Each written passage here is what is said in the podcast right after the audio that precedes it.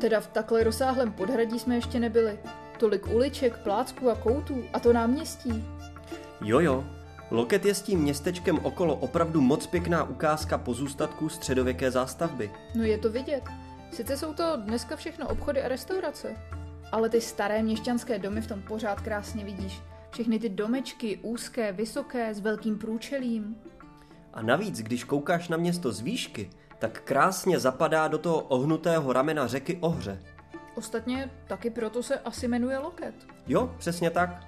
Takhle pěkné místo pro stavbu hradiště si ale lidé vyhlédli už mnohem, mnohem dřív. Ještě než tu vyrostl tenhle kamenný hrad. To bylo už v dobách dávných Slovanů. Historikové ho označují jako Starý Loket. Těm Slovanům se vůbec nedivím, taky bych se tu usídlila. Řeka jim tu mohla posloužit jako parádní přírodní překážka a zároveň jako dobrý zdroj obživy. Plus v tomhle případě je třeba samozřejmě brát na vědomí, že tvůj barák bude na takové skále vypadat prostě vážně dobře. Ostatně výsledek vidíme před námi. Jak vystřižený z pohádky. No, nevím, jestli původní Slované v tomto kraji tolik dbali na estetiku. Spíš bych sázel na ten faktor bezpečí. Ale jo, jinak se zbytkem souhlasím. Jsem zvědavá, jak to mají vevnitř zařízené. Všude po obvodu je až nečekaně hodně malých okýnek. Očividně to má spoustu pater a místností. Jo, to má, a nejen tak ledajakých. Loket dlouhou dobu sloužil jako velké městské vězení. Několik pater vlhkých studených kobek. Dneska je tam velká expozice útrpného práva, takže samé skřipce, palečnice a rozžhavené železo. Fího, hezký, dá se to vyzkoušet. To jako, že se chceš dobrovolně z vlastní vůle natáhnout na skřipec? No jako sebe úplně ne, ale kdyby se natáhnul na skřipec, řekněme, nějaký um, dobrovolník? Na to hodně rychle zapomeň. Naštěstí se dnes v těch kopkách navzájem mučí jen umělé figuríny. Ach jo. Nevěž hlavu. Koukej, tady jdeme po cestě, po které kráčeli velcí vladykové jako Václav První, Jan Lucemburský nebo Karel Čtvrtý, takže trochu elánu a dese. Ti sem asi těžko kráčeli, řekla bych, že přijížděli koňmo nebo v honosných nosítkách a za doprovodu dlouhých zástupů odaných služebníků. No, koně tady asi těžko seženeme. Já bych možná věděla. Opovaž se mi vlíst na záda. Ach jo. To už raději ten skřipec. Platí, tak jdem.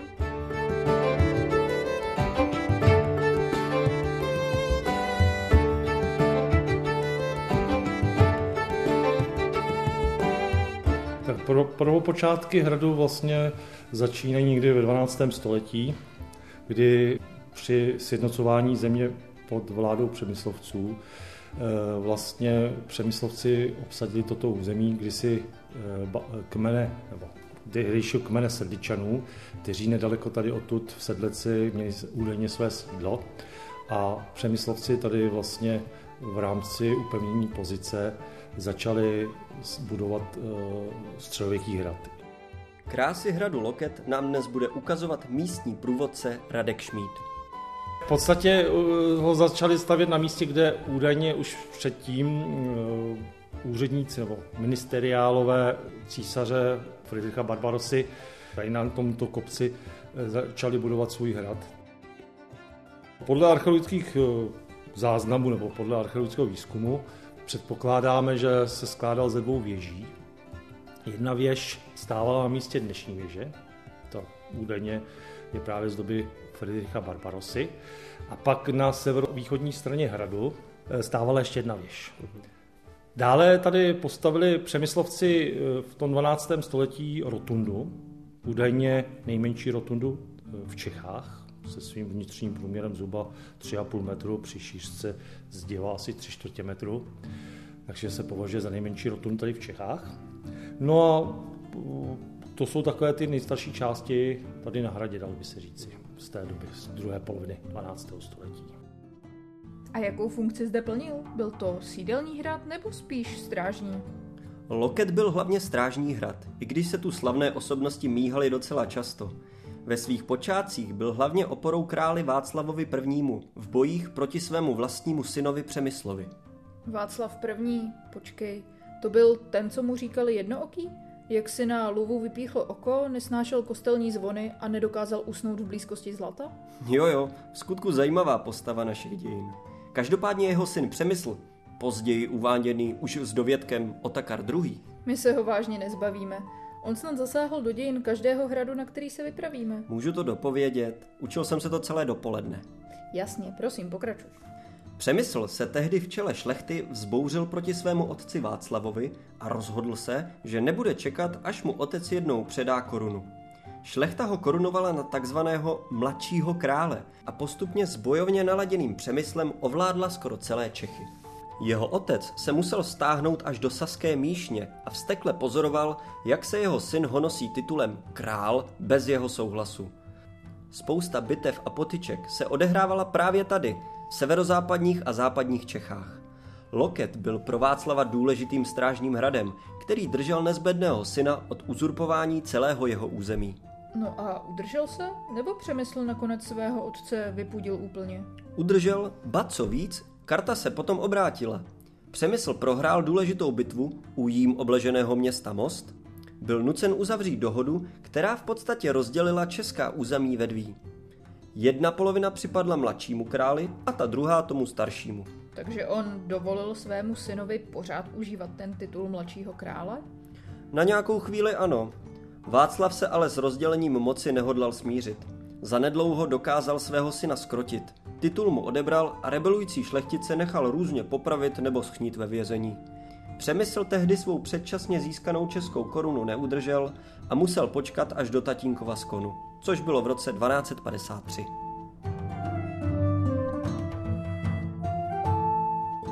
A co se dělo s Loktem? No, Přemysl Otakar druhý. už nepotřeboval Loket k vojenským účelům a rozhodl se chytře vydělávat na jeho příhraniční pozici. Zřídil na celém loketském území léna, která poté propůjčovala různým rytířům za pomoc ve svých bojích po Evropě. Hmm, takže tady na Lokti asi každou chvíli sídlil někdo jiný, co? Zase na druhou stranu to udělal chytře. Loket opravdu vypadá jako sídlo hodné šlechty. Takovou platbu za služby bych asi zdíky přijalo. To já taky. Místní lenní právo bylo později vylepšeno i o dědičné nároky. Privilegium vydané Janem Lucemburským zajišťovalo, že Loket s jeho statky mohl být v dědičném držení, nicméně bylo zakázáno ho předávat nečlenům rodiny. No a jak si hrad vedl v pozdějších válkách? Předpokládám, že stejně jako většina hradů na západě stál na straně katolíků proti husitům. V podstatě to bylo katolické území, ale uh, vlastně potom, když se tady uh, jaksi rozmohlo těžařství nebo těžba stříbra hlavně v, uh, v Krušných horách, tak v podstatě sem přišli potom vlastně ze Saska hlavně uh, vlastně protestanti. No a právě po husitských válkách, kdy uh, hrad přešel jak původně jako nájem, uh, od panství Šliků. Teď už potom vlastně známo pan Jáchym Ondřej Šlik, který skončil na Staroměstském rinku šestnáct set dvacet jedna, vlastně byl jeden, jedním z vůdců toho stavovského povstání. Mm. Takže v podstatě potom už to tady bylo protestantské, mm. nebo luteránské spíše.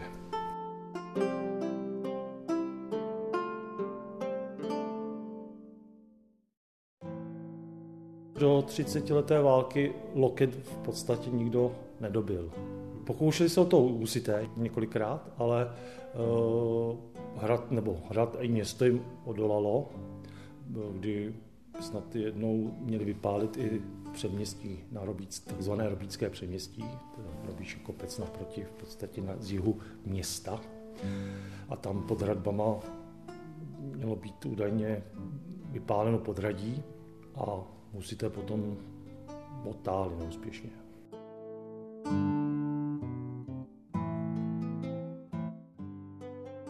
Loket je nesmazatelně spojen právě se jménem Karla čtvrtého., který tady jako chlapec byl několik měsíců vězněn svým otcem, králem Janem Lucemburským, v průběhu vlastně mocenských bojů mezi stranou krále a stranou královny. A Karel v podstatě ani v dospělosti na Loket nezanevřel, často tady pobýval, hlavně když jezdil do Chebu a dál vlastně do, ně, do německých zemí. Ten, my se tady nacházíme v sále, který údajně nechal Karel čtvrtý. vybudovat pro účely reprezentativní, audienční a také se říká, že při pobytu tady na hradě měl založit město Karlovy Vary při lovu na jelena. Při lovu na jelena se rozhodneš založit město, to jsou mi věci. No jasně, tu pověst tu přece zná skoro každý. Já teda ne, ale rád si ji poslechnu. Konec konců z nás dvou ti jde vyprávění pohádek nejlépe. Takové mezery ve vzdělání, tak poslouchej. Karel čtvrtý. zde v okolí Lokte rád vyrážel lovit vysokou zvěř. Bohužel tou dobou měl bolavou nohu a musel tak spoléhat hlavně na svou loveckou družinu a psa.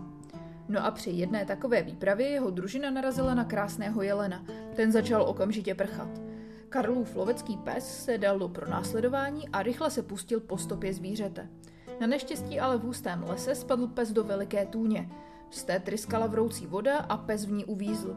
Muži mu přispěchali na pomoc, no a při vyprošťování zjistili, že voda ze země vyvěrá teplá a chutná tak nějak podivně. Navíc pes i přes pád neměl vůbec žádné zranění. No a když to posléze pověděli svému pánovi, Karel nelenil a v doprovodu doktorů a svých mužů k tomu lesnímu prameni vyrazil. Teplou vodu sám ochutnal, no a najednou si všiml, že bolest v jeho noze začala záhadně ustupovat. Přisoudil tedy téhle zázračné vodě blahodárné účinky, no a založil tady město, a to dodnes nese jeho jméno, Karlovy Vary. Hmm, moc pěkná pověst. Viď, ale zpátky do reality. Karlovy Vary skutečně vznikaly víceméně pod taktovkou Karla čtvrtého. Samotné založení ale asi nebylo úplně tak poetické. Kolem teplých pramenů totiž bylo osídlení už od pradávna, takže jejich objevení můžeme asi těžko přiřknout právě Karlovi. Ovšem je historický fakt, že město povýšil do statusu královského města. A to už je něco. Máš pravdu, to už je skutečně něco.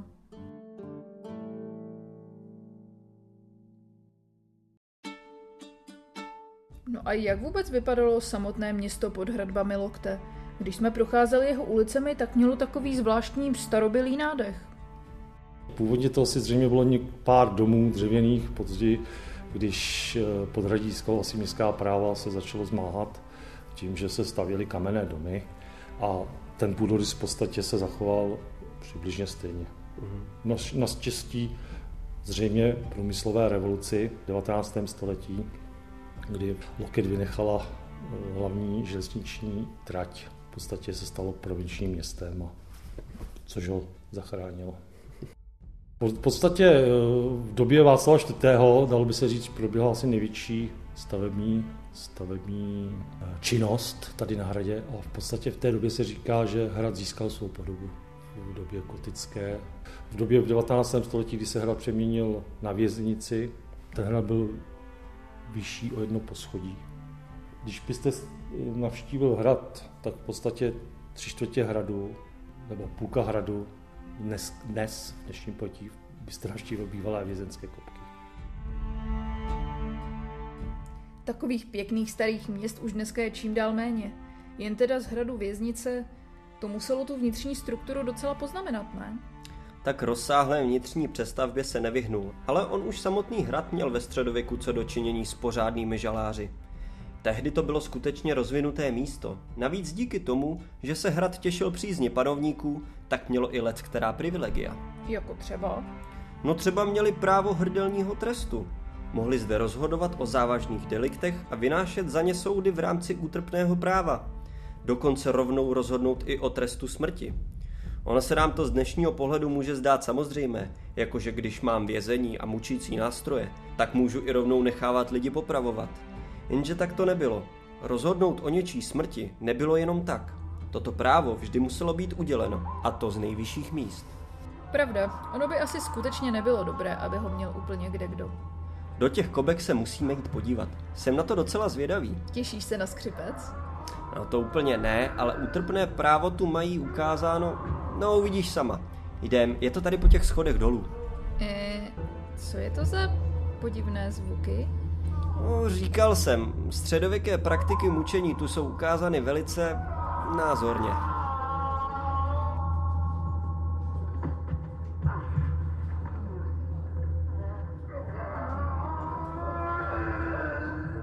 Brr, no tak to je vážně děsivé. Viď, a teď si vem, že to jsou všechno jenom figuríny. Lámání kolem, pálení do slabin rozžhaveným železem, drcení končetin nejrůznějšími nástroji. To všechno si lidé byli schopni provádět doopravdy A ještě to bylo v rámci práva. Očividně to byla skutečně tvrdá doba. Ale to v uvozovkách moderní vězení, co tu později provozoval stát, to už doufám nevypadalo takhle, že ne? Ne, to ne. To už bylo vězení, jako známe dnes. Samozřejmě teda bez všech moderních vymožeností dneška. Žádná postel, jen slavník, místo záchoda kýbl a to bylo vše. Asi pořád lepší, než být na místě támhleté figuríny, co je vpletená v pole. To bez debat. Jdem dál, je to tady docela na depresi.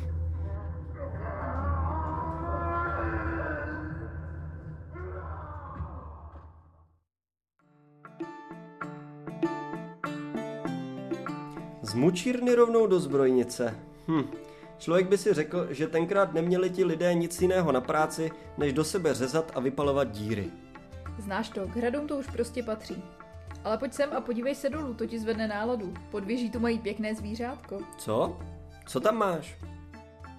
Tak kdysi byla výstava někdy na konci devadesátých let věnovaná příšerám, potvor, potvorám, dvorům a různým figurám z českých pohádek. Byli tady vodníci, rusalky a basiliškové a pak tady byl ještě drak ve věži. Tohle je jeho vlastně druhá verze, protože my jsme měli takového pěkného draka, který nám potom zničili, že nám tam nějaké děti, místní děti lezly po mincích, po penězích, tak nám zničili toho původního draka, takže nám autor t- udělal novou, novýho draka, takže jsme si tady aspoň toho draka nechali.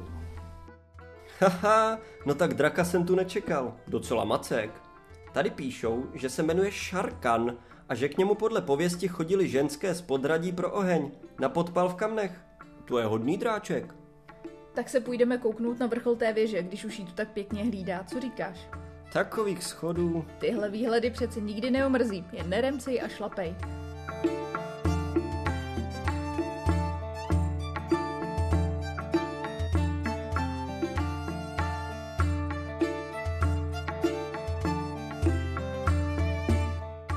No, bylo to pěkný, ale docela jim tam nahoře fouká. Ještě bychom si mohli jít kouknout na ten dar z nebes, co tu mají. Dar z nebes? No jasný, tenkrát tak říkali velkému meteoritu, co sem dopadl. Uh, oni tady mají skutečný meteorit. Mají a je dokonce nejstarší tady u nás. Tady máte kopii, maketu původního a tady je vlastně část originálu. Spadlo to sem no, údajně před více než šesti sty lety. První tedy legendy jsou, nebo zpověsti jsou právě z konce čtrnáctého století. No zřejmě, zřejmě to takhle našli někde na poli, bych si domníval, ale věděli o původu. Dobře věděli o původu, protože říkali, že to, má, že to je boží dár. A má to takovou zvláštní historii, že v době třicetileté války, v době údajného, nebo ne údajné, ale v době švédského nebezpečí, tak ho raději měšťané hodili do studny na nádvoří a teprve čtyřicet let po válce tu vodu vyčerpali, nebo odčerpali a ten kámen teprve vytáhli na konci sedmnáctého století. No, tak ještě, že o něj nepřišli, to by byla škoda. Ale teda ta maketa je mnohem větší než ten kousek původního. Co se stalo se zbytkem? Ten opravdový meteorit několikrát rozřezali a jeho kousky jsou k vidění v mnoha zemích po celém světě. V Americe, ve Švédsku nebo třeba i v Indii. Očividně je vzácný, když si všichni museli vzít aspoň kousek. To je. Věděli to už ve středověku, když ho našli. Samo sebou byl hned opředen mnoha legendami. No o tom meteoritu se říká, že se jedná o zakletého purkrabího. Jako kdysi dávno tady na hradě působil jako královský purkrabí. Velice zlý a krutý muž a e, právě když chtěl jednu ženu, vdovu, matku sedmi dětí, uvěznit, takže žena se na něho obrátila a metla mu do tváře, když máš srdce z kamene, s kamenem se staň. A po různých meteorologických újevech se proměnil v kámen.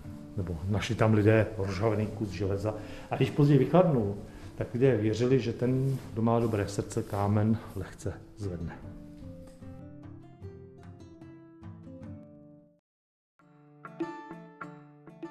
Tak co? Jak se ti líbil Loket? Paráda to byla. Sama nevím, co se mi líbilo víc. Kopky, věže, šlechticové legendy, meteorit, draka tu mají. Už jsme byli na tolika hradech a každý z nich nás dokázal něčím úžasným překvapit. Viď, toulat se po hradech má v sobě nějaké podivné kouzlo. Je to jak jedna velká detektivka, kde ze zbytků legend a starobylých faktů skládáš příběhy, které se mohly stát, ale taky vůbec nemusely. Vlastně je to jen na nás, co si z těchto pozůstatků starých časů vezmeme. To teda. Nedivím se, že hrady lákaly básníky, umělce a všemožné dobrodruhy. Jsou tajuplné, děsivé a zároveň krásné. Člověk se může posadit doprostřed kamenných ruin i do pohodlné židle v palácové komnatě a přemýšlet, třeba co za příběhy se tady odehrálo. Naštěstí v té naší české kotlině je velkolepých hradů a pevností stále dost. A v nich jsou příběhy, které určitě stojí za to znát.